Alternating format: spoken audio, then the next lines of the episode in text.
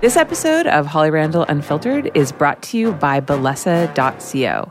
Bellesa.co is a porn blog for women. It has all kinds of amazing stuff in there. It's got free, sexy videos to watch, it's got erotic stories to read. They also have a blog portion called The Collective where they have all kinds of articles that are interesting to female readers such as why the passage of the FOSTA and the SESTA acts are actually dangerous to sex workers, tips if you're going to try an open relationship, and sex and weed, the pros and cons of mixing them. So definitely go check out my supporters at Bellesa.co. They are wonderful people and they definitely deserve a little click. So go pay them a visit. And thank you guys so much for supporting Holly Randall Unfiltered. I am so fucking excited because I am relaunching my website, hollyrandall.com. I have finally taken it back after five years of having another company run it, and it is now 100% under my control, and I couldn't be more excited. So please support me and go and join my new website. That's hollyrandall.com and I will love you forever. And if you don't want to join my website, but you want to support this podcast, you can always go to patreon.com slash Holly Randall Unfiltered, and I will take your money there as well, and I will love it just as much. So thank you guys so much for your support, and support me at hollyrandall.com. Are you a photographer, either amateur or professional, who've always dreamed of shooting beautiful nude Playboy models? then you are in luck, my friend, because I am hosting my next photography workshop June 16th through the 18th here in Los Angeles. My model is going to be the beautiful Playboy Plus Cyber Girl of the Month, Bailey Rayne. And I'm going to have a mix of small group workshops and private one on one sessions. So make sure that you go and visit hollyrandallworkshops.com and sign up. We have so much fun on these shoots, and I can guarantee you the most beautiful images of naked women in your portfolio that you will ever have. So please come join us. You will have a blast and you will learn a lot. That's hollyrandallworkshops.com. I hope to see you guys there. I am beyond exhilarated to have Madison Ivy here in the studio today. I absolutely love this girl. I shot some of her first scenes. I've known her for a long time. We've collaborated on a lot of amazing projects. She's just one of my favorite people. She's so creative and she's such a good soul and she's so sexy and she's such a great performer and she's super interesting. So I'm just going to I'm just going to stop there. I'm going to let you guys learn about um, the juggernaut that is Madison Ivy. So let's welcome her here on Holly Randall Unfiltered.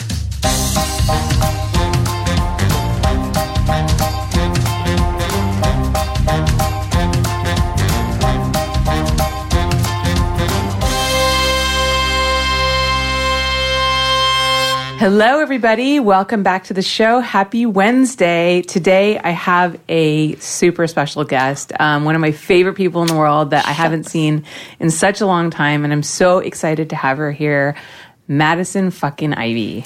Oh, Miss Holly Randall, how much I missed you. I missed you too. God, she's one of my favorite persons in the entire oh, world for forever. I love you. I know. I feel the same way about you. Whenever people ask me like who your favorite porn star is, I'm always like Madison Ivy. Like you're always like my top three all the time. You're like, always my top shooter. You're just like we work so well together because I mean for me, I feel like probably honestly everybody feels that way about you because oh. you're not only like an incredibly good model. you um, are way too sweet. no, you are. I mean, come on. Like you you you have that thing like you know how to like arrest the camera and you know how to pose and you know Ooh. how to like I mean you're really sexy and um but not only that but you're like incredibly focused and organized and you're very involved in the shoot and you have great ideas. That's what I love about you. So you'll always come with like really cool wardrobe options and you'll ha- always have really cool ideas. And like, I just know that like when I'm shooting you, it's mm-hmm. almost like I don't have to do anything. I just feel like like you do everything and it's just like the easiest day in the world for me. See, that's how I feel. I feel like I just show up with all of my favorite things and yeah. my favorite person in the entire world is there and we just create something magically fun and beautiful. And yeah. I don't know. It's just like it's such. It's not even work. I can't yeah. call it work. Right. it's with you. Yeah, that's how I feel. It's just a wonderful day. What was the first time? So when did we first meet? How long ago was that? That was oh my god. So I was 18 at the you time. were 18. I was 18. remember. And you looked 18. I looked 18. Yes. It was a baby. yeah. But yeah, I remember walking on your guys' set, and it was maybe my second or third shoot. Uh-huh. And I remember your mom being there, and I was just so nervous because I had heard so much about you guys. Uh-huh. And I'm like, oh my god, these are the famous Randalls. like, just don't freak out, don't freak out. Mm-hmm. And then I got to shoot this lovely girl girl set, and I was the obviously the little school girl with my big boss lady, and mm, Yeah. I just I that was it. back when we had the studio, right? Yeah, when we was in the studio. And we used to be able to like build sets and we had like a stylist and you caught us right like on the end of like the golden age I before we really just crashed. did honestly Yeah. like i got in and everything was like it was either really high end or it was like casting couch Mm. and then it was like okay interesting Mm-hmm. And i just loved coming on your guys' set because everything like you said every little detail the sets the designs the coloring of all the fabrics pillows they all mesh so well and Yeah. to me everything around me matters everything around me makes me feel sexy and if Yeah. there's something off in the room I can't not focus on it. It's like a nose in the middle of the face. Yeah. Yeah. How um what were some of your first scenes? Like do you what was your actual first first scene that you did? Oh, my first first scene. It was so freaky because it, it was the night scene. So Okay. I remember pulling up to the house and it was Hmm, roughly maybe about eight or nine p.m. That just feels shady like feels right off the bat? so shady. Like I'm like, okay, this is weird. I hate night shoots. I did one last week and you know what I did? I left my camera out in the rain. Oh, you did not. I did. For 20 minute torrential mm. downpour like what we were experiencing on our drive here. Oh no. Yeah, so fuck night shoots. Oh, fuck My camera is ruined, by the way. I'm so sorry for It's your okay. camera. I have a friend who is sending me a new one, Oh, there you go. which is like super generous of him, and I'm like really, really grateful. Aw. And I'm pretty sure his wife listens to this podcast, so thank you so much. Oh, that's even better. I love couples that like get into it together. Yeah, she takes my workshops. So, um, and he's like super supportive of her, and she's a great photographer. She gets the best, honestly. Like on my workshop, she gets the best shots. That's her stuff's always my favorite. She's got a great eye. most girls honestly they they really know how to shoot other females because they do see the things that like we're looking at the things that would bother us uh, most of the time i feel like when people look at a photo they don't see those little flaws that could be just tweaked a little tiny mm-hmm. bit and for some you. reason a girl when we look at another girl we're like nope let me just Because because I think we see those things in our bodies. Yeah. You know what I mean? Because we obsess over our own flaws and every like mm-hmm. every woman's like that. So like when we see the things that we don't like in ourselves, like in someone else, then we try to fix that because we're because we're hypersensitive to that. Mm. But it's funny, it's interesting, right? Because it's almost like. I mean, why do we want to look good supposedly for men, right? Mm. But it's funny that men don't notice that stuff No. and that you see that in men's photography sometimes, obviously not always. Not always. amazing, amazing, incredible male photographers that totally catch that stuff. But it's just interesting how like the things that we are hyper aware of because we think it looks bad to men actually aren't noticed by men. no it's so true because i'll see a photo go up and it'll be like the premiere promo shot for the Yeah. scene Yeah. and i'm like oh lord who chose that one photo to represent this scene Yeah. and it's just like i have to text someone and be like hey i hate to ask but can we change that because Yeah. that's like the one photo i would not have chosen Yeah, I've I always edit my sets before I turn them in because otherwise the client will 100% pick the one picture I hate. Right. So I have to remove that from the equation. or like the mid motion shots Yeah. They- oh my god, when they get it like it's obvious the girl was in the middle of moving, like her hands kind of blurry. Yep. Or my face, it just looks like I'm making like a really dumb, sexy face. Yeah, because I'm you're like halfway between like, expressions. Yeah, dude, I know. I get it. I get it. Okay, so anyway, we went completely off subject. So your first scene, you showed up to a house. It's eight Yes. o'clock at night. It was a dark and stormy night. It was a dark and stormy night. The door was left ajar, and a white sheet hung in front of it. So already, I'm walking up to the front door, and Oh wait, so this is for real? This is Oh, for real. You're No, like jokingly setting I'm- some setup. Oh no, I'm I'm just setting the tone. but Okay, no, this okay. is the reality of like the, my first scene. Is I pull up to this house and the door is wide open and Mm-hmm. there's nothing but a white sheet hanging in front of it. So I go through the white sheet come in, lights all around, set up, and they're all just pointed directly at a couch. Mm-hmm. And this is obviously like one of the basic, like, oh, I'm some so and so's daughter, and I fell asleep, and the houseboy came, and he kind of we had our way with each other. Mm-hmm. But it was just like I just remember thinking, oh my god, I can't believe I'm doing this. Yeah. am I really doing this? Yeah. Was it with a guy? It was with a guy. Who was the guy? Do you remember? I cannot remember. I don't think he's in the business anymore. To Not be memorable. perfectly no. Yeah. Okay. What company was it for? Oh, it was for Smash, I believe. Okay. Are they around still? I don't think so. They, uh, I signed for them. I think my last, uh, like my, it was one of my last two or three AVNs before my accident, and then I have not seen or heard from them since. So maybe they just transitioned into a new online presence. Sure. Or they just went out of business. No, they just went out of business. okay, so we're gonna get like a letter from like Smash's CEO. We're Right, like, we're not out of business. we're not out of business. Sorry, Smash, if you're still in business, We love you. we love you. okay, so go on. Uh, but I, I just remember thinking, okay, I don't know what to do with myself. Is this sexy? Is that sexy?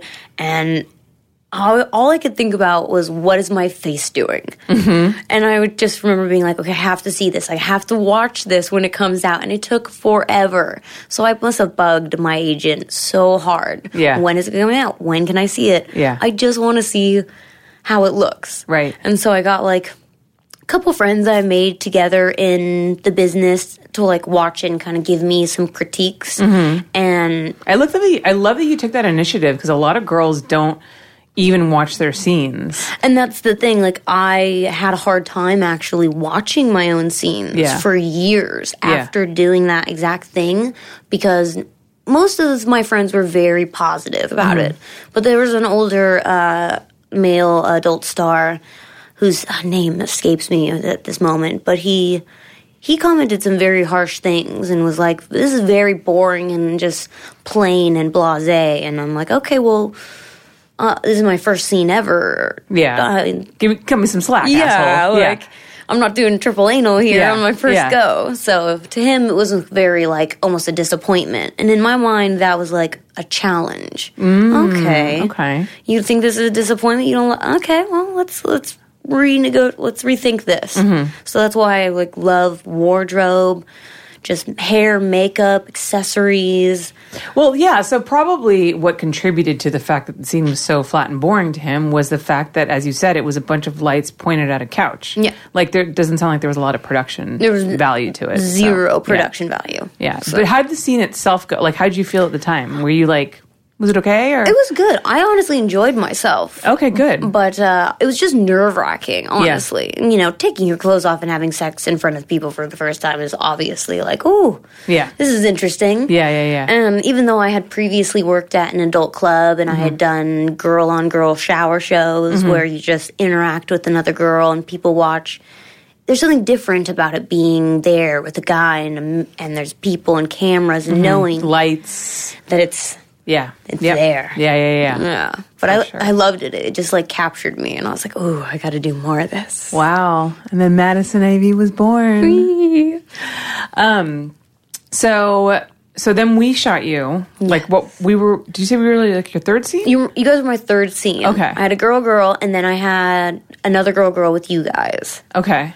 And then we shot you. The scene that I remember where I thought I saw the beginning of your star power was um, the scene with you and Mick Blue In the library. In the library with the schoolgirl thing. Yes. Um, and I remember being like, this girl, like, she likes this. Like, she, you know what I mean? Oh, like, we could see your, like, enthusiasm. And so, um, well, I had watched actually a lot of porn before getting into it. which is good. Do your research. Do your research. Yeah. Like in any aspect of life, do your research. Of course. But uh, Mick Blue actually was like a huge crush of mine. Oh, really? Yeah. So James Deen had booked a scene for us together, and the scene never got released. I never know. I have no idea where it went, what happened to it.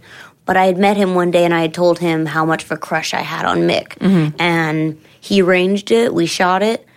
And I found out later on that he just set it up so I could have sex with Mick. Aw. And I was like, what a sweetheart. What a nice guy. Shucks. Just getting me that D for free. Um, so then you started shooting, obviously a lot, and then um, you signed a contract Yes. with uh, With Mind Mind Geek, Geek, yes. and um, we went to Costa Rica Yeah. for Twistys. That was so fun. that was so fun. I ate so many bananas. I know. oh my god, it was so funny. I had Nicole on here a few months ago, and we talked about all the bananas.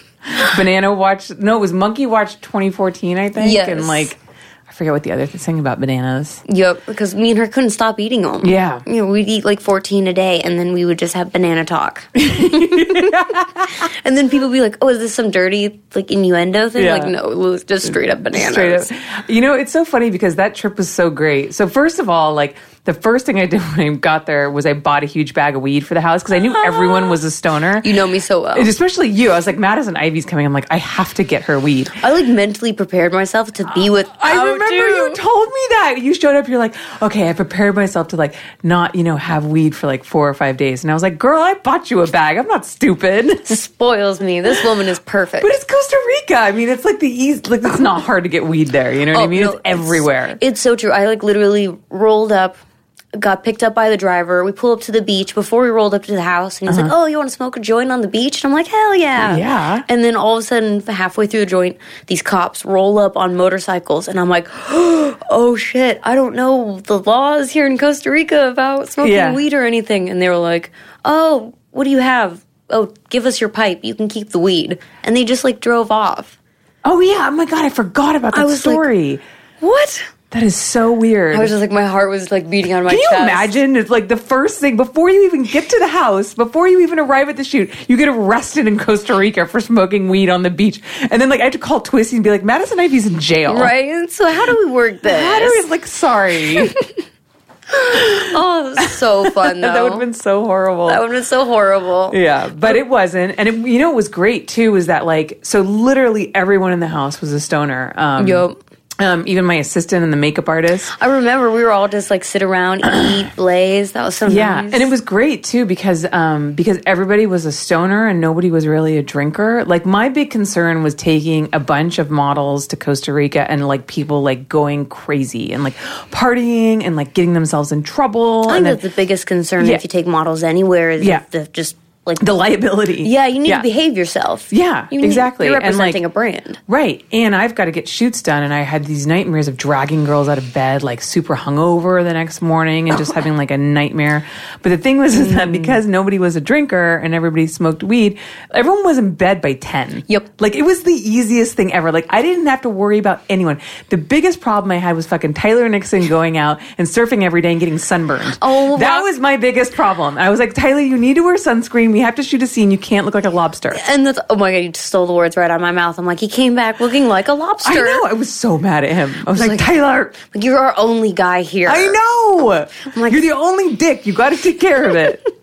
oh my god, that was such a good trip. And then literally on our way back to the airport leaving, uh, Nicole and I were like, wait, wait, wait, stop at this stand. And we rush out and we both buy a giant bag of bananas before we go and get back on the plane. That was like our finishing act was like the bananas. Bananas. Yeah, that was um that was great. And then we got that we did that shoot with you with the snake, Oh yes. and they almost didn't use it. I, I remember Remember, that. there was something. There was something. Legal was worried was- about it being a mm. snake and being like too fat. I don't know because they don't like animals in their shoots like at all now. and I totally understand from like a certain perspective kind of thing. but But it's like we were being so sweet to the snake. I was honestly, I was cuddling the snake. You oh. scared the shit out of me because that snake got really close to your face like fairly often, and you were like so you were like talking to it, and you were so fine with it, and I was like, the snake's gonna bite her face. I'm like, I'm like, I, my insurance doesn't cover this shit. Like, what am I gonna do if like the snake decides to like because it was this huge like boa constrictor? What if it kills you? Right. What if it wraps itself around you and fucking strangles you? It's like, okay, Madison Ivy almost got arrested, and then she's got killed by a snake. Damn it. I can't take you anywhere. Can't take me anywhere. but I just remember being hit up and being like, hey, they want to do a shoot with a snake. Will you do it? Because it doesn't seem like anyone else wants to do Mm-hmm. Yeah. it. And I was like, hell yes. Yeah. Give me a snake. Yeah, you're pretty fearless. I like to think so, but honestly, I'm an incredibly shy person Mm. by nature. Like, I. have grown into my own skin, Mm-hmm. but I was just the weird, awkward little girl that just sat with her art book by herself almost my entire life. Really And then I just one day was like, eh, fuck it. interesting. So it's so you've really transitioned. So um, are there people like from your high school and stuff who like just cannot fucking believe that th- this is the path you've gone down? I think that's like almost our entire town because I came from such a small town. Mm-hmm. And what's weird too is I was the weird homeschooled kid. So I never Gotta even. worry, watch out for those homeschool kids. We're coming to get you. You're all so weird. we really are. But uh, no, it was it was good in a lot of sense because it kept me away from a lot of like general trouble mm-hmm. making, drinking, doing drugs. So mm. I actually never even smoked cannabis until my doctor recommended it to me at the age of 20 Wow. because I was so thin and I just I never had an appetite. Yeah. And he was like, "Well, you could take these pills or you could smoke some weed." Yeah, I remember you talking about that because now you're obviously like a big cannabis advocate and you have your own company. So um, I remember you telling me that like you had problems eating. Yeah. Um, that your stomach hurt a lot, and uh, it wasn't until you started smoking weed that that like changed everything for you. It did. It, it totally changed my life. I went from being like someone that you would look at and you would assume like, okay, this person obviously has like an eating disorder. And I guess you could generalize it that way, but it's not an eating disorder I can control in any way. It's, It's just you're not eating. You're not anorexic in the sense that like you have body dysmorphia and you think that you're fat and you're not eating because of that. You genuinely like have like like I can food sounds and like the idea and the thought of it almost makes me want to throw up. Really. Yes, and it's gotten even more difficult since the accident because I ruptured three organs as well as broke my back during the accident. Jesus. So it's uh, eating is very difficult. Interesting. Do you have only like specific things that you like to eat when you do eat, or like I do actually. It- Okay. It's, it's cut down a lot of what I'm able to eat and Okay. how much I can't. I can't have any energy drinks, any coffee, really. Any over caffeinated stuff is really bad. Heavy um, meats will just like make me go into like a little ball on the floor and just be in terrible pain. yeah? So, but it's it's just going to take a couple years because it was massive trauma to my stomach, intestines, duodenum, and my pancreas. Okay. Wow. I have like so many things that I want to talk to you about because obviously the accident's definitely like on that list because Yeah. that was like a huge, you know, obviously life changing event. And I remember when that happened, I was so worried about you. And you sent me Um, those flowers. I still have the card. she sent me flowers to my room with the sweetest card, and I keep it always next to my bed. Oh, that's so great. Well, I mean, ser- okay, so I guess let's let's go into. Um, um, actually, you know what? Let's hold on. Let's back up. Yeah. Let's finish the because I want us to talk about the cannabis stuff, and I want to talk about your company. I want to talk about like the activism that you do and that kind of stuff, and then we'll go into your accident. Yes. these are all these are all areas we need to cover. Right? There's so many things. I know there's so many things I haven't seen you in so long. Um, okay, so the accident. Yes. Or cannabis. No, yes.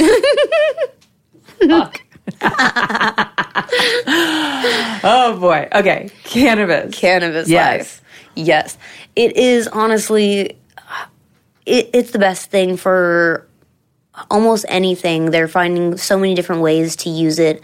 I grow my own just because I am really afraid of what people are putting into it as mm. we come into this new legalization.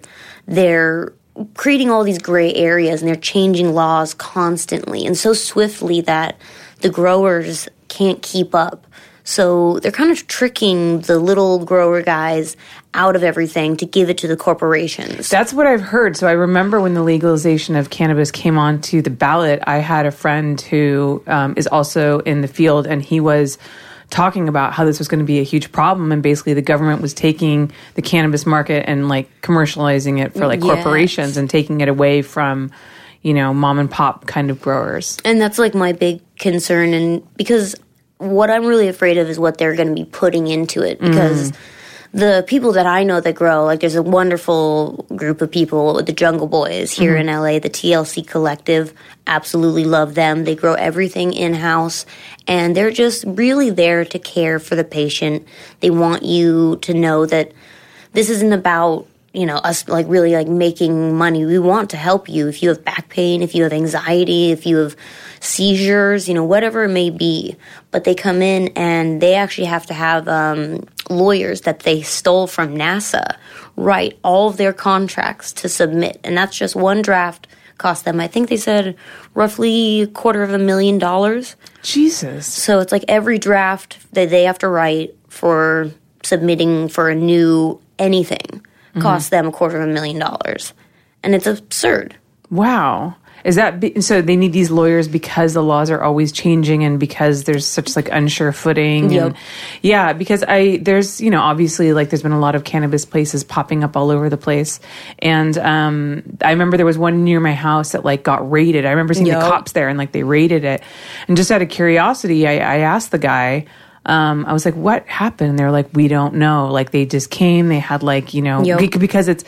Illegal on a federal level, but it's legal on a state level. So it's like super confusing. And also, too, like, won't banks like not? Banks won't work with you. Yeah. So then you're um, working on a purely cash business, Yep. which is dangerous to have to deal with that much cash. It makes it so much easier for people to rob you. I mean, it's just like, it's almost like being in the adult industry. Oh, it really is. You know, because you know how like banks will have shut down like accounts of porn stars and stuff like that. I've had that happen to so many people, and Yeah. it's just like it's such a bummer. Yeah, yeah. 'Cause it's no one's doing any harm to anyone else. We're just trying to run a business. And it's not an illegal business No. either. Not on a federal level like like pot is if if you want to make that argument. yes. Like it's not illegal what we're doing No. and and I remember I remember actually applying for um, a credit card and I was denied and I talked to the guy and I was like I just want to know why like I have good credit like I have plenty of money coming through like I'm never late paying my bills and he was like well base he's like you know I'm going to be honest with you like we googled you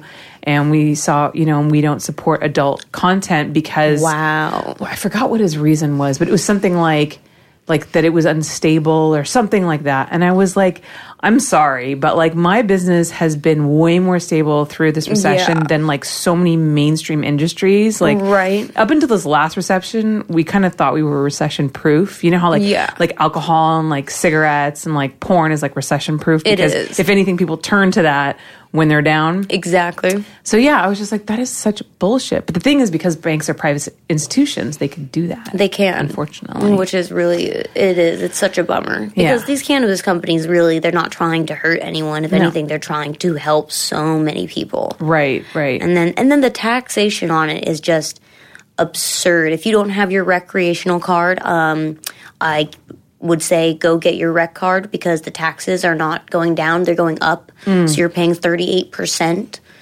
on every dollar. wow.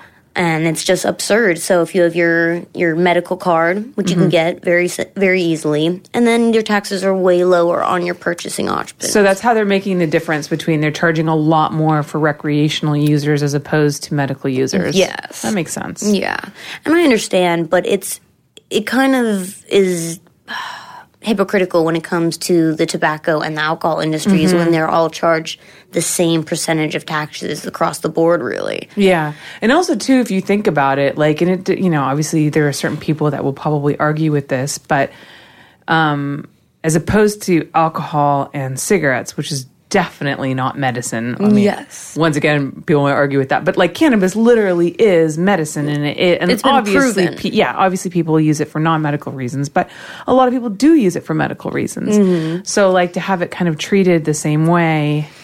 especially when it can be uh, extracted down to its most base compounds, which Mm-hmm. is the CBD compound, which is the muscle and just the the things that help you. The THC is the psychoactive Right. side. Yeah. But for anyone with epilepsy and seizures or anything or cerebral palsy, this is this is a lifesaver. Yeah. And we're going to deny people something that they can get at a reasonable price that will vastly improve their lives. Yeah. It just, I hope people kind of like wake up and are just like, okay, we need to lower the taxes a little bit and not Yeah. be so harsh on this. Yeah.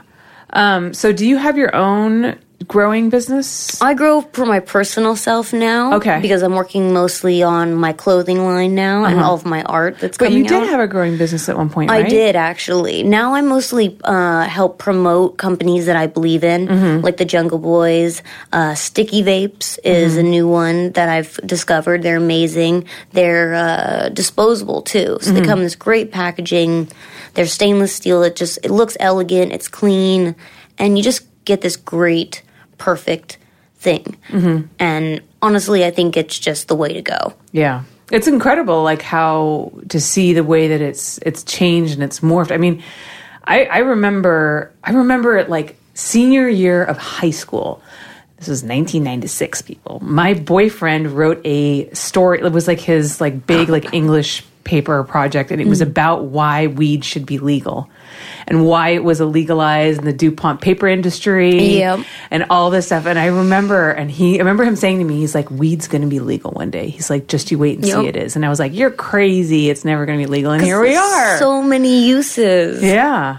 And it's just it's just sad to think that it was just really the transition of well we we don't want to pay the money to transition from Mm-hmm. lumber and timber and those things to hemp and cannabis and Right. and the pharmaceutical reps obviously had their hands in it but yes. everyone's got a little claw on that one. Yeah, yeah, I know, right? So, um, okay, so then you talked about how you're not growing so much anymore because you're focusing on your art and your clothing line. Yes, I grow for my own personal use and Yes. friends. And, you I remember actually it was funny because the when I saw you on Kieran's set for when you did your first anal scene for Brazzers, Yes. I remember you came with like a suitcase with like huge jars filled with weed, and you just gave it out to everyone on the crew, and like. Oh my god, my crew was so excited. They're like, I remember, I remember one of my assistants was like, "Can we shoot Madison every day?" I'm like, "I wish you and me both. We all wish." it was like, it was so funny. You're like Santa Claus. That's how everyone used to like recognize me when I would be on set. They would come in and they'd just be like, "I smell something. Madison's here." what I do, I love. I love bringing goodie bags to like all of my friends on set. Still, like That's I so still do it. Yeah, that's really awesome. Okay, so tell me about your clothing line. Yes, I'm so excited about this because this is You're wearing something from it, I'm right? I was going to ask you. So, Madison, for those of you who are not watching this on video right now, she's wearing this really cool design bodysuit. It's like a geometric formation of like this bear smoking a joint, and this company is called Scummy Bears. Okay. And this is my one of my best friends in the entire world, mm-hmm. and him and our other buddy Devin are just two of the most creative people I've ever met, and they've taken my designs and they've helped me implement them. This is like a very simple mock-up of mm-hmm. what's to come. Mm-hmm. Because we have all these little intricate pieces. There's going to be almost an infinite number of line sequences uh, inside of them. oh, wow. So when you look into it, the depth is going to take you so far, like past like your almost perspective, that it's going to trip you out a little. Bit. So bit. maybe like don't like take acid and wear it, or maybe I mean, do. you honestly you might want to, and then you might just get stuck there looking at the back of the shirt, just like. Oh my gosh. I'm so excited about it because we're doing uh, we're doing a lot of my art pieces Mm-hmm. on it, which I was really excited about because I've always wanted to get it out there. Your art is incredible. I- it's really good. I really honestly. appreciate that. It's honestly gotten better after the accident because You spent so much time probably doing it, right? I was on bed rest for about 13 months. Right. So n- you got to find something to do. Right, And right. You can only masturbate so much. yeah. before chafing. So. but uh, but yeah, I'm I love the sacred geometry. Like that's some of my favorite things to do. It's a new style. I love the fractal designs. Uh, I really just I'm loving just deepening myself with the art, and I really want to make girls feel sexy and empowered, and I want them to know that you can be cute and want to make yourself look pretty, but you can also do other things with yourself, develop a skill, become an artist. And I've seen more and more of this. I saw this beautiful girl, uh, Lily, paint the other day live, and it was just stunning what she could do. I mean, wow.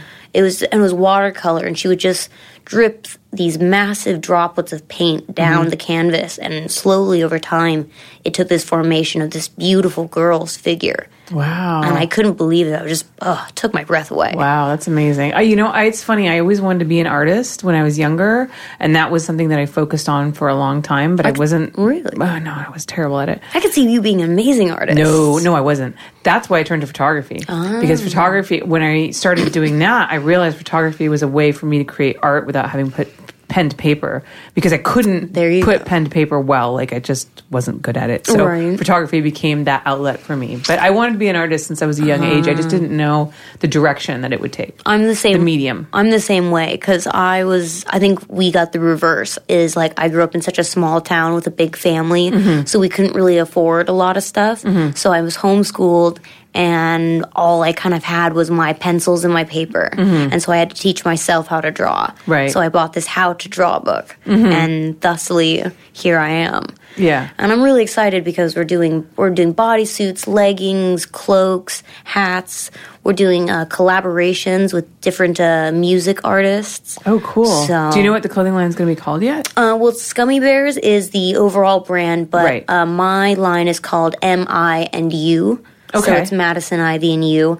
So it's a little bit more subtle. That way, if you want to like wear it out, kind of thing, and people are like, "He's wearing a porn star's name." yeah, on," yeah. It's not so like obvious. Yeah. yeah. I hear you. Because I want people to know that it's me, but at the same time, I want people not to feel so maybe insecure about, like, oh, people are going to know that I. Yeah, like for me, like I won't wear like porn shirts out in public. I won't wear anything. I have like a Twistys cardigan. Like I'll wear it to work Yep. or like a browser shirt, but I won't. I won't wear it out in public because I just don't want the attention. Yes. And like if I wore a bra- like my Brazzers tank top Yeah. out to the store, Yeah. it would be, oh, that'd be a terrible idea. Yeah. terrible idea. Like I love their shirts, but it's like I, I can't wear them. And I Yeah. want people to feel comfortable. Right, right. Angela White has like a really great logo that's kind of ambiguous, and it's it's just like A and W, um, but it's put together in a cool way. It looks like a really cool logo, but you don't know what it stands for unless you like knew who she was. Oh, very cool. So I actually, she gave me a, sh- a hat that I gave to my boyfriend because my boyfriend wears like so many fucking hats.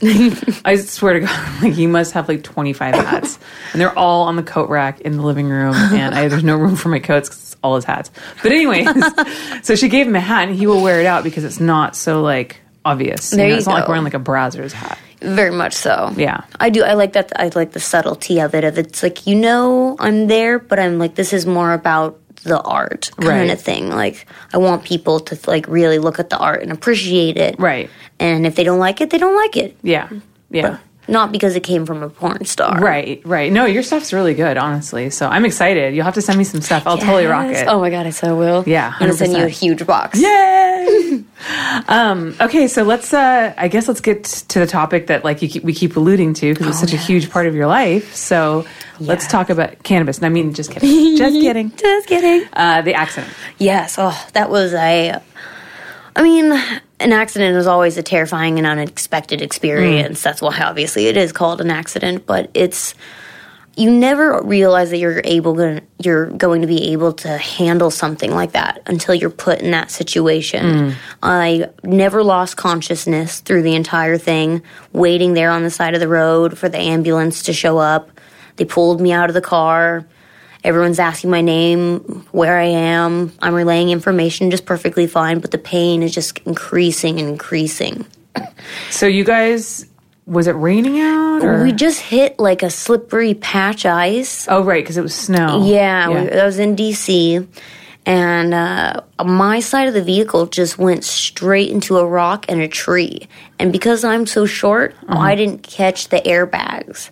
So the seatbelt technically ripped me in half. Hmm. and so it broke two of my vertebrae, uh-huh. and then it ripped my intestines away from my stomach, punctured my duodenum and my pancreas. Holy shit! I don't even know what a duodenum is, but it sounds terrible. A duodenum, which I didn't know this thing existed either, the duodenum is this tiny little organ that is almost, if you lose it, you'll die, essentially. And it connects your pancreas to your stomach to your intestines. Okay. And it is like this center point for everything that connects everything. And it's so tiny and it's so little that you can't mess with it. Mm-hmm. So, because the damage was so severe, mm-hmm. we had to go in and we had to sew up each organ away from each other. And we had to place tubes in by drilling them into my sides. And they would feed into the organ, and then the organ's function would essentially function outside my body due to the machine that was standing next to me. Sorry, my face keeps going. I just keep know, going like this, like what the fuck? I know. Like honestly, Wow. like sitting there watching your internal organs literally feeding out into different machines and knowing that they're running your body for you is like one of the most surreal and like horrifying things I could ever experience. Yeah. I wouldn't wish it upon my worst enemy, but it gives you the greatest respect and perspective in life. I bet. Because they came in one day, and I, I will never forget this day. And my whole team of doctors came in, and they never come in together because doctors are all so busy. Right. And their faces were just staring straight at the floor. And one of them just was like, you know what? We've done six surgeries now. We've tried everything we can. We can't do anything else for you. You should start preparing yourself for the worst.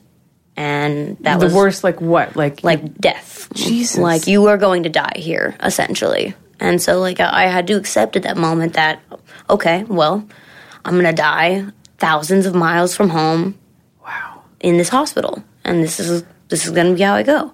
and then there was a moment inside of me where I just felt so defeated, and I just remember looking at my hands and thinking, "This this can't be it. This can't be the way life goes. Mm-hmm. I have to keep going. I have to dance. I have to sing. I have to run. I have to jump. I have to fuck. Like Yeah, I can't." yeah. And so I just kind of started making jokes day by day. The doctors would come in, see how I was doing. I got, I had them bring a 65 inch uh, plasma screen to my uh, hospital room. So I was like just sitting there watching TV, playing Candy Crush all day, just waiting for news, waiting to hear, or am I getting any better? Weeks passed, nothing. And during this entire time, I was not allowed to eat or drink anything because of all my organs being separated. Right. So So your organs are still separated. they were separated, and finally, after nine months, we got like what I thought was worst news in the world. One of the bags and one of the tubes stopped draining all of the substance that would flow in and out of the Right. organ. And to our surprise, the organs had started to heal themselves back together, which had about an 8% chance of doing so. Uh-huh. And I was at the top hospital in the US, and they'd seen five cases like mine in 25 years, and only one had ever survived. Holy shit. So I'm very lucky. Wow. So now you're like one of two. One of two. Wow. That's crazy. It was- so how long did it take you to recover completely? I'm still not 100%. Okay. I'm still going through physical therapy. I have to get uh, cortisone and steroid injections in my spine, in my scar tissue. Uh, I mean, it's a process. It's been three years already. Wow. And it's been 11 major surgeries and 27 procedures. Jesus. And it's racked up, I mean, close to a million dollars in medical bills. Wow. So it's definitely no joke Yeah. but it it definitely changed me. I I definitely see things better in myself mm-hmm. that maybe wouldn't have been there like, before. okay, like what? I just find that I appreciate everyone and everything so much more. The mm-hmm. love, the laughter, even like the painful moments in life are mm-hmm. just they have a, like this bittersweetness that I cherish Yeah. because Because you're alive. because I'm alive. Yeah. And I'm walking around and that's that in itself like was one of the biggest things too. They were like, "Well, we don't expect you to walk, let alone survive." So, wow. so That is amazing. What a crazy inspirational story. Isn't it nuts too how we have to like go through such an incredibly severe experience to gain that kind of insight and appreciation? Because we forget. I think. I mean, I know for me, definitely. Like I often feel invincible, and you know, I, I don't realize how precious life is and how lucky we all are to have like all our fragile we are. Yeah, I mean, we really are. Like human life is fragile, and it can um, it can go so fast so fast. and you just don't you don't ever think about like today could be my last day No, and and i would imagine that that definitely occurs to you more it does, and I, I think about that day often, and it, it just reminds me to be grateful for everything. Like when you're sitting there at the airport and your plane's delayed, and you're just like, "Oh fuck," yeah and then it's like, "Well, there could be so much worse Yeah. than sitting in a airport Yeah. where there's plugins everywhere. I have a device that can take me to any source of entertainment, essentially. Mm-hmm. So, I've been trying to like practice like having perspective in life and being grateful for things. So mm. I'll I'll have thoughts like like for example what you said like sitting in an airport and like your plane's late and like oh my god this is such a pain in the ass. And I'd be like mm-hmm. okay let's look at like this another way. How lucky am I to be able to afford to get on a plane and travel somewhere? Right. how lucky am I to be in an air conditioned building with technological devices Right. that can keep me distracted and air conditioning and food yep. and I And mean shoes on my feet, just my feet. everything. and to be flying home to a place where I have somebody who loves me, I have a bed that I can sleep. You know what I mean? Like Yep. we we we focus so much on like these little day to day convenience inconveniences, and we just blow them up to be like such a fucking big deal, and it's like It clouds is it. Not a big deal. It does. Like you're so lucky to have these problems. Right? I mean, first world problems. You know, It is. We always catch ourselves Yeah. complaining, and I still like to complain. Oh, I Honestly, love to complain. It's like my favorite thing. It's- eh, I can't I help love it. like a good bitch fest. It's, It's great. Eh, I, I just have to. Sometimes you you gotta Yeah. let it out. You can't be like fucking like the Dalai Lama all no, day. no. Even the Dalai Lama probably gave himself one time where Yeah. it's just like, oh, Fuck these people. I was like, God damn it. Idiot. But uh, yeah, it was it was just really uh, interesting because in the beginning of the accident, I had no idea how bad I was hurt. I Mm. honestly thought I had just cracked a rib, and it was like two weeks before AVN. Uh-huh. So I was thinking like, great, I'm gonna be like limping down the red carpet with like a cast on. Yeah. and. I mm-hmm. did not think that I would be trapped in a hospital for months on end. Jesus. But I remember getting to the emergency room and then being like, oh no, she has metal in her hair. And it's because I have my clip in extensions at the mm-hmm. time. And I was kind of unconscious at that moment. Mm-hmm. But I could hear them talking around me. And they're like, okay, well, I think we're going to have to shave her head before we wheel her, wheel her in for an MRI and everything. And I instantly, my eyes sprang open. like, bitch, you're not gonna touch my weave. And I'm like, hell no. And I'm like, nope, nope, nope, nope, don't touch my hair. And in the neck brace, strapped down to the bed, I wiggle my arms up, clip out my extensions, and then hand them to the nurse. Oh my god. And I'm like, okay, I'm good. And then I just pass out. that's amazing. And then, like, three or four days later, I wake up and apparently I'm like trying to karate chop doctors because I don't know where I am because Yeah. of obviously the trauma and the drugs they had me on. I thought I was in like some foreign place and I was being held captive. Oh so Oh my they had to, like, at one point, they're like, apparently this is v- very common for people to do this. But uh, it took six nurses to restrain me. And then I had to have a guard at my door because I would bite my restraints off. Wow. Because I was so convinced in my traumatized state that Yeah. I was somewhere that I, I was being hurt. Yeah, yeah, And I was. I was in pain, but my Yeah. mind could not comprehend it. Right. It was fascinating, though. Wow, that's crazy. Yeah, my sister's a nurse and she has all kinds of insane stories of being like attacked by patients. My brother, like- too. Yeah. Yeah, it's not it's not uncommon at all. No.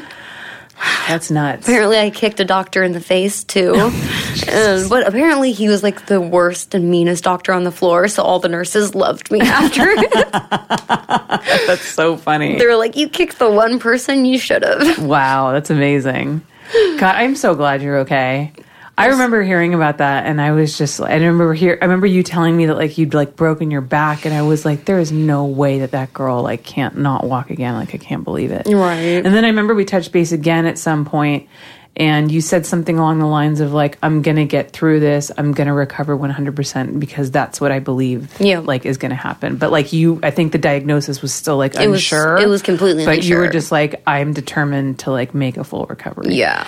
And I was like, that's amazing. And that's where it comes down to. Is it comes down to the mindset is Mm-hmm. of the person. Do you have the will, the want to live? Yeah. Because giving up is easy. Yes. Working to stay alive is Yes. hard. You want to hear a crazy story? Actually, my mom. Um, so my mom had my sister. My sister's the youngest in our family, and she had a cesarean section, and um, the doctor gave her too much anesthetic, and her heart actually stopped. And so they had to come in and they had to like try to resuscitate her. And my mom is not like a hippy dippy Yeah. spiritual person. Like she doesn't really believe in God, the afterlife, any of that stuff, right? But she says that she distinctly remembers having a choice to stay alive or to let go. And she said she could hear like my dad's voice and she could hear the doctors and the nurses. Yep.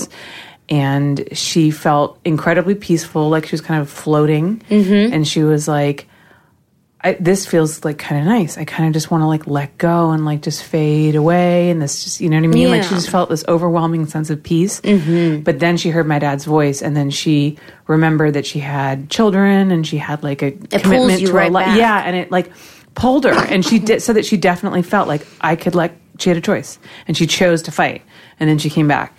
But how crazy is that, you know? Like, It is though. It's it's it's those loved ones that you have around you that Mm-hmm. that rally your spirit and like your sense of self to bring you back. Because I called because I didn't know who to call. I Mm-hmm. called my two best friends, my girlfriend at the time, and then our other friend, Mm-hmm. and I flew both of them out to DC, and they took care of me. And it was crazy the difference that their presence made. I was like completely unaware in my memory that, that they were there. But the moment that they would leave, the nurses would be like, okay, we put enough drugs in her to keep a 300 pound man down for mm-hmm. eight hours. Mm-hmm. Half an hour later, they'd be calling my friends, can you please come back? Because she is like going nuts right now. Wow. And the moment they would leave the room, it's like I could feel them away from me. yeah. But the, them just being there, like, just comforted me so much. It was weird Wow. but I, I could feel them there even Yeah. though I couldn't see them. Right, right, right. That's Just- amazing. I'm so grateful to them, my Danny and my Lauren. Love you guys. So, so you came back, which honestly, like I didn't, I, I was so surprised. I was so surprised, and obviously so happy to hear that you were that you were coming back and you were going to start performing again. Um, and so you re-signed with with MindGeek, Yes. and so you've been shooting for Brazzers. Brazzers mostly. We did one babe scene, Mm-hmm. and then I think we have a Twistys thing coming up this week, and then another scene with Brazzers this week. So, Okay. uh, yeah, it was. It was scary coming back because I have like little scars, Mm-hmm. obviously, that I haven't gotten through my all of my therapy. I haven't Mm-hmm. started laser therapy on them, so people will notice that there are marks Mm-hmm. on my body. But I mean, it's it's a part of who I am. I want to come back and I want to prove to myself that I can do it. Mm-hmm. This is this is who I am, and I love going out there, and I love just being me. And porn is a part of me, Mm-hmm. and it was never. I never needed anything to escape it. It was always my escape. So Right. I wanted to come back because it was so fun. How are you like physically handling the scenes? Are there any like positions that you can't do because of your back, or are you pretty much like able to kind of? I'm able to really actually perform at almost optimal capacity. It's not really until like my endorphins kind of like slow. Mm, you're like maybe more sore afterwards. Yeah, and mm-hmm. then I'm like, ooh, didn't feel that while that was happening. but uh, but yeah, it's it's definitely they've been so gracious as to take it very easy with me and give mm-hmm. me everyone that I asked to work with, and mm-hmm. really not asking that much of me. And even if they ask something, they're like, "Are you okay with this? Do you Yeah. want to test it out?" So Yeah. Everyone's being so kind. Oh, that's great. well, you deserve it. Aw. You're a motherfucking princess. Oh, you're a motherfucking princess. No, you. you, No, you are. you are. Okay, so so you are planning for your next anal scene, right? yes, yeah. And I shot your first anal scene. Yes, I remember that. That was so we did this very actually that was the first day that I met um Andy and uh, Kylie Ireland, who I had here on my podcast. Yeah. I'd actually met Kylie before, but I hadn't seen her in a long time, and that's when because they were doing the um, the set design, Yes. and we were doing this kind of like whole. What was the theme again? It was all your idea yes, too, right? I, I wrote the script. I designed all the wardrobe, and I brought like stage props and like Mm-hmm. lanterns that I had hand painted myself. See, see what I'm saying? You were like the model, you are like the producer, you're like the wardrobe, your set design. I just Like, wanted you should charge like five times the amount because you do the job of like five people. I just wanted my butthole to be represented in the best light. honestly, I'm like, it's coming out for the first time. It's a party. It needs to be grand. It does. And I, I loved it. I, wanted a tiger though. We Mm-hmm. I remember. and I even offered. I was like, I will pay for the tiger. I yeah, because I think I remember talking to Kieran about that because I shot a tiger for Penthouse. I remember you telling me, and I was that. like, I can get you a tiger. Um, but then they opted up. They used the same guy. They ended up using a snake instead. Yeah. I think a tiger was. A they were just like, what if you get eaten before the scene? Yeah, well, they would have to keep. I mean, when I shot the tiger, they had to keep it like on a leash at all times. They had uh, use like yeah. they have like these invisible looking ones that you can kind of Photoshop out later. Yeah. but there was no way the trainer was going to like let him off Oh, leash. Like, I'm sure. not one hundred percent. No, I'm sure. Yeah. And it would. I loved the snake though. The albino python was beautiful. Yeah, it was. Mm-hmm. And then I had my girlfriend as one of the extras, and then Yes. Miss Abigail Mac as the other. I feel like that might have been the first time I met Abigail. she actually, I believe, just started around that yeah. time. Yeah. So yeah, which was really, really funny. Yeah. Uh, Kristen. Uh, uh, yeah. Kirsten. No, Kristen. Uh, Kieran's wife. was Kirsten. supposed- Kirsten, yes, was supposed to be my other extra, Mm-hmm. but she just found out that week that they were pregnant with their baby. She had to go and get pregnant. I Jesus. know, and be happy and have a family. Inconvenient. Oh shucks, my butthole needs you.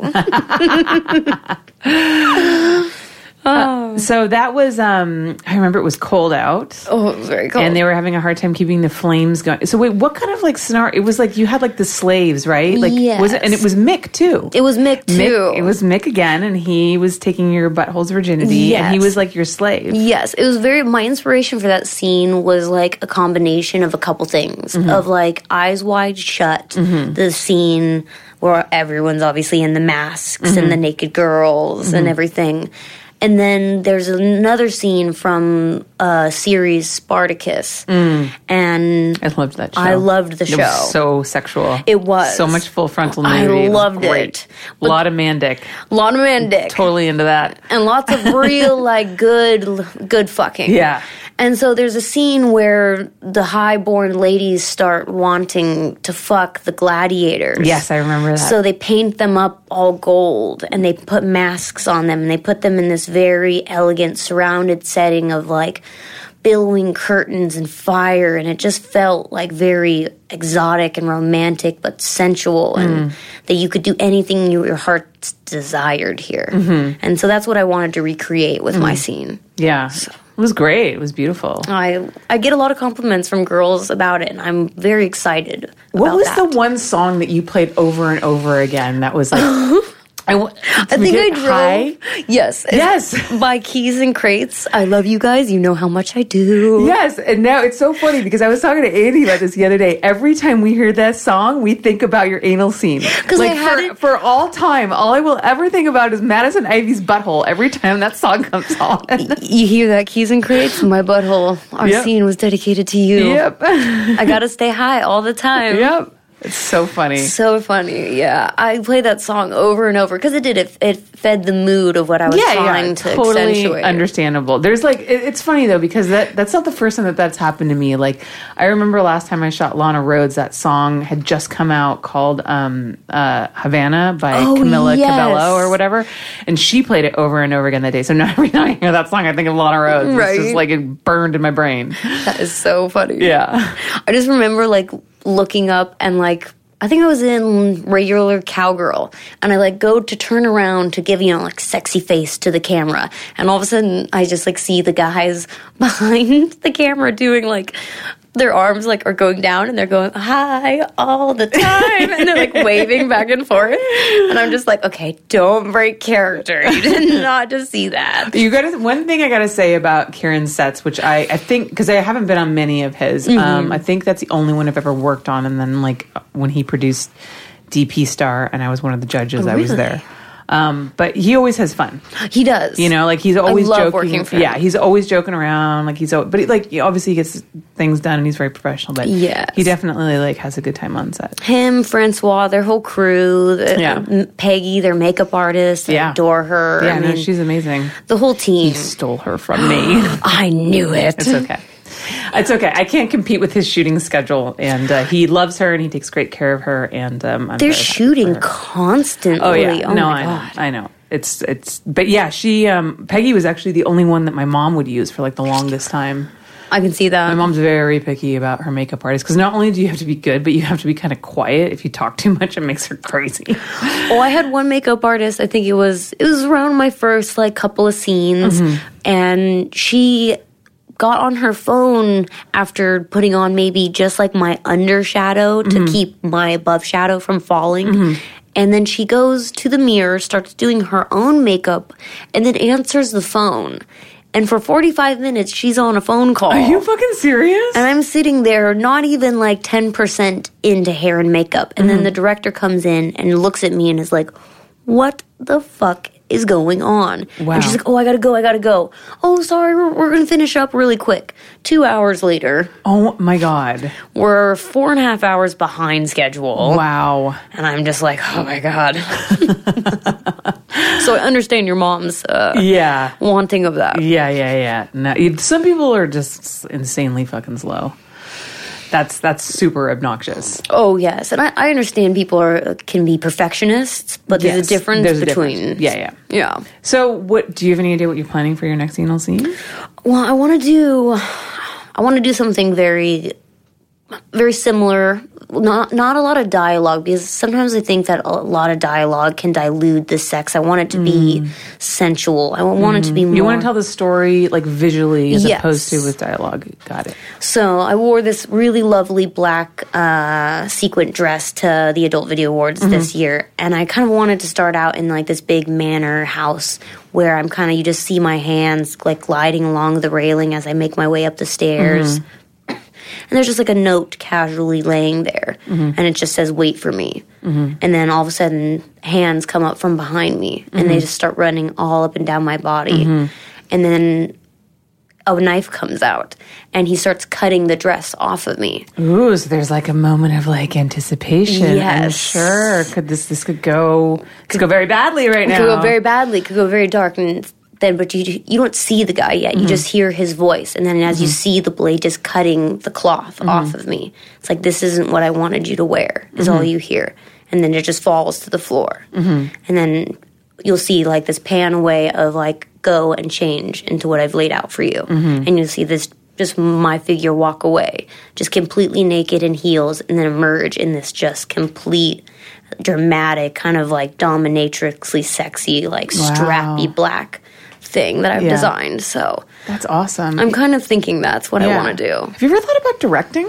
I've actually thought about it a lot. Because I have- mean, like you just really, I mean, you just storyboarded like way more, like a huge like intro. Oh, thank like you. more than like I just I will say that. I necessarily put into a little more than I'm just saying sometimes. But yeah, I mean, it just seems to me like you have a very specific vision. You obviously have a lot of experience in the industry.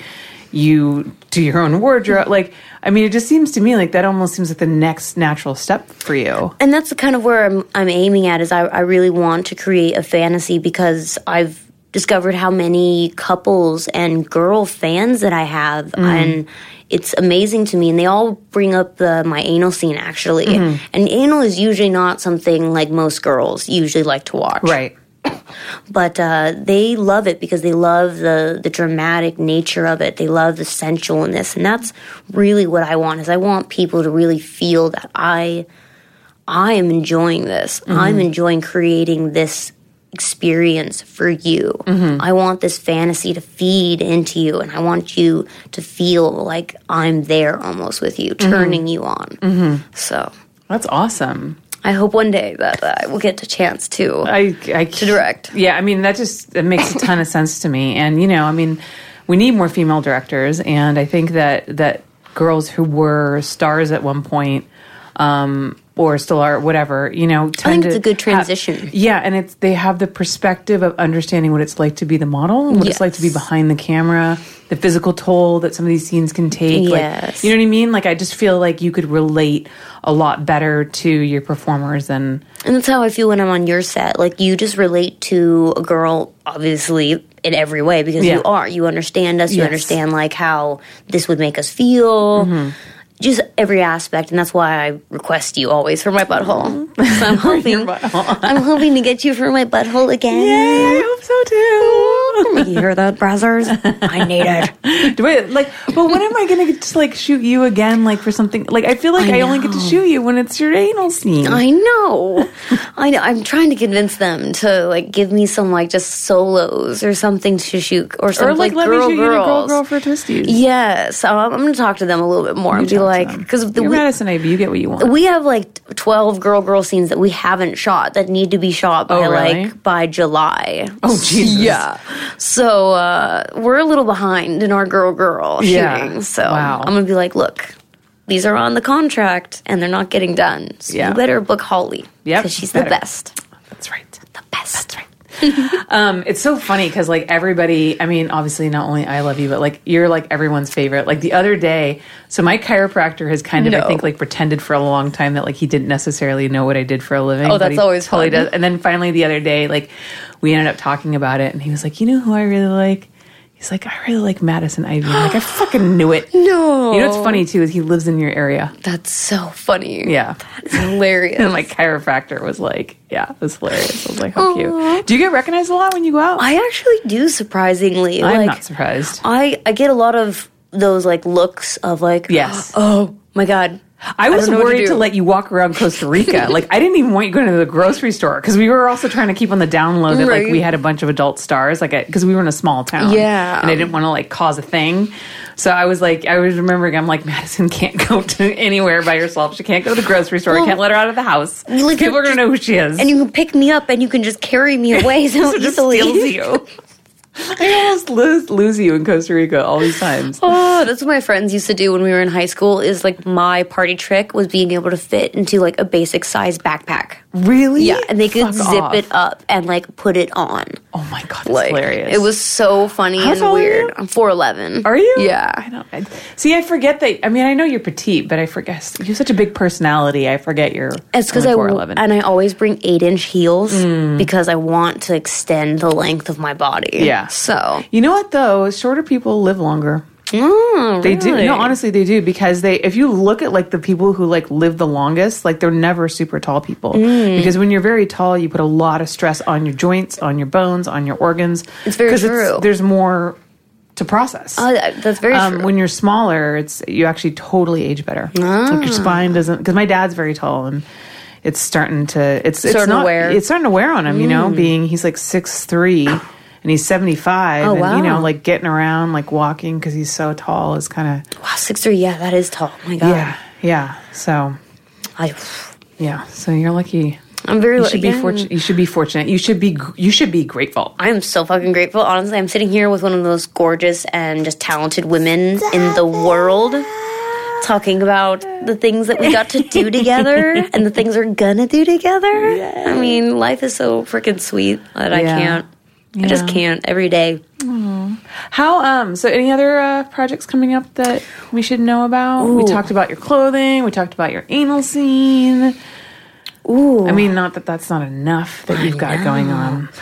I'm hoping to shoot an interracial scene this year too. Because I don't have any of those out because I've been saving them, especially because I like to spread things out. And that's kind of how I've prolonged my career so much as I started out uh, doing just like one or two boy girls here or there and then mm-hmm. it was mostly girl girl for like three and a half years. Mm-hmm. And then I wouldn't allow like anything more than like two guys for a couple years. Mm-hmm. And then after seven years of being in the business they got one anal scene out of me. Yeah, So- that's true. so it's like i just it's helped prolong uh, my longevity and i think it's kind of created this little like ooh i want it i Yeah. really really want it Yeah. Do you have any idea who you want to work with?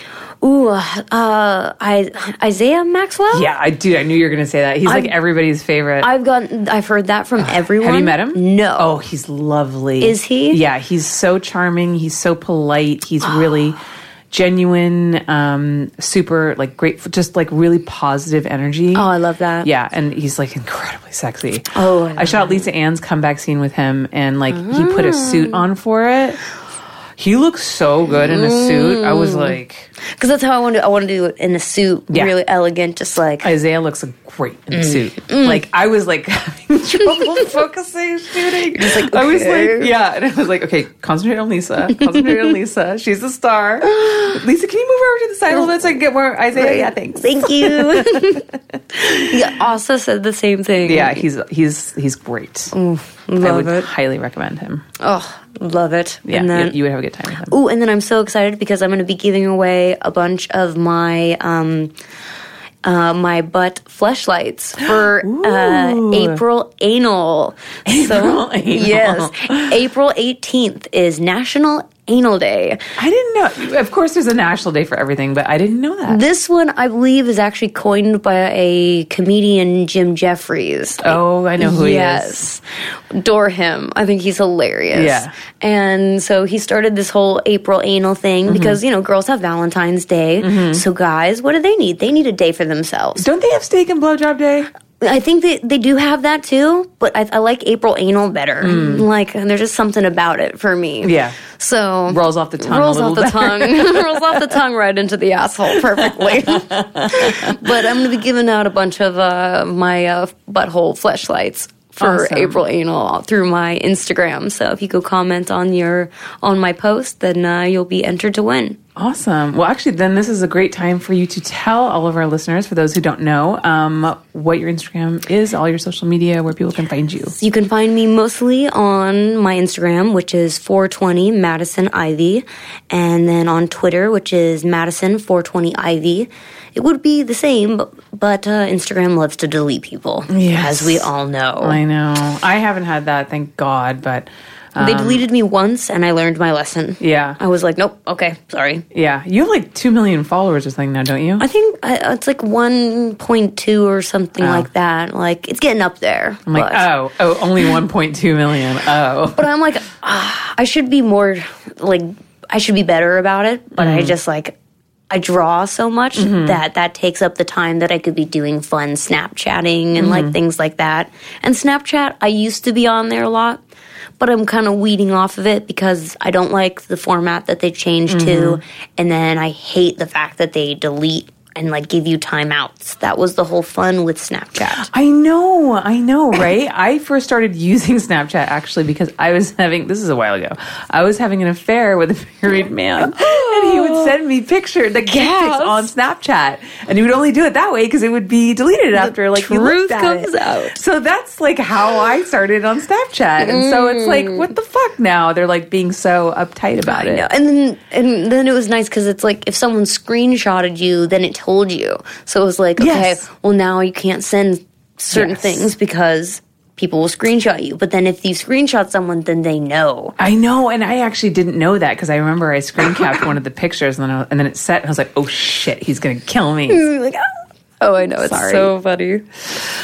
Uh, but yeah, Snapchat, change your shit back for the love of everything. Just like don't.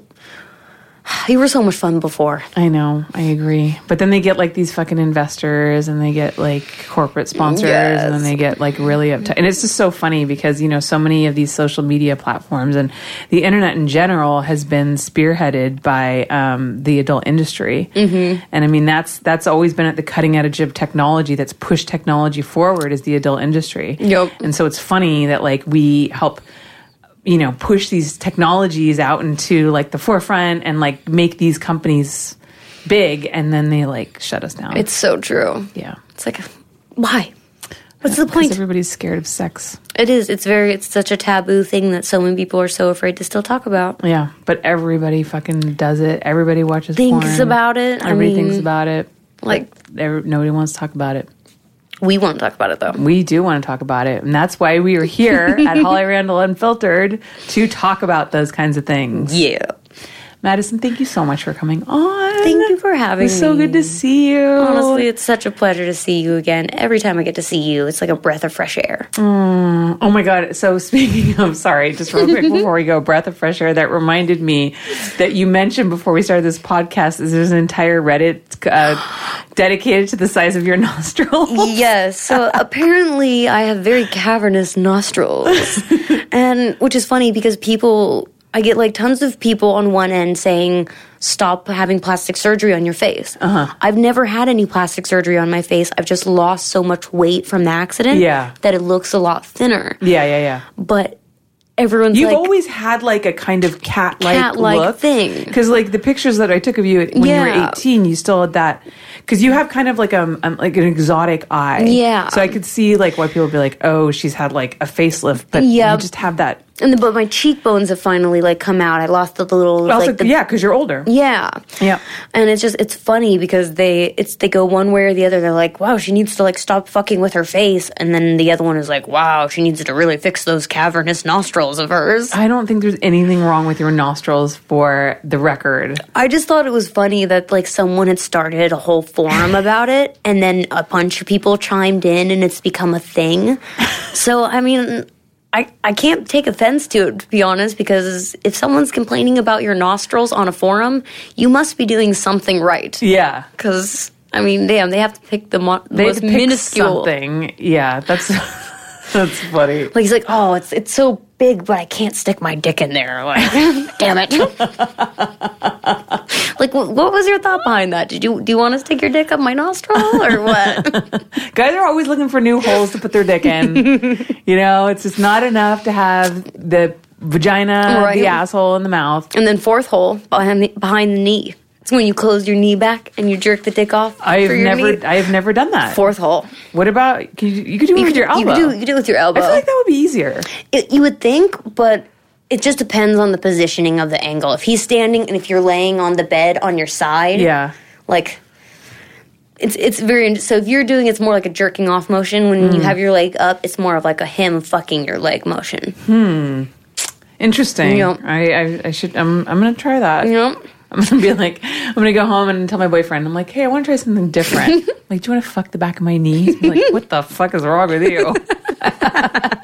Come on, baby, you're really hot. come on you know you want my knee. my Fuck knee. You know, Andrew Blake, who was a very famous director, um, like a decade back, uh, had an armpit fetish. I noticed that about a lot of actually certain guys. They love like this like natural sweat, and they like they want to like lick it off of you. Yeah. and I'm like, okay. I mean, if it's your thing, it's your thing.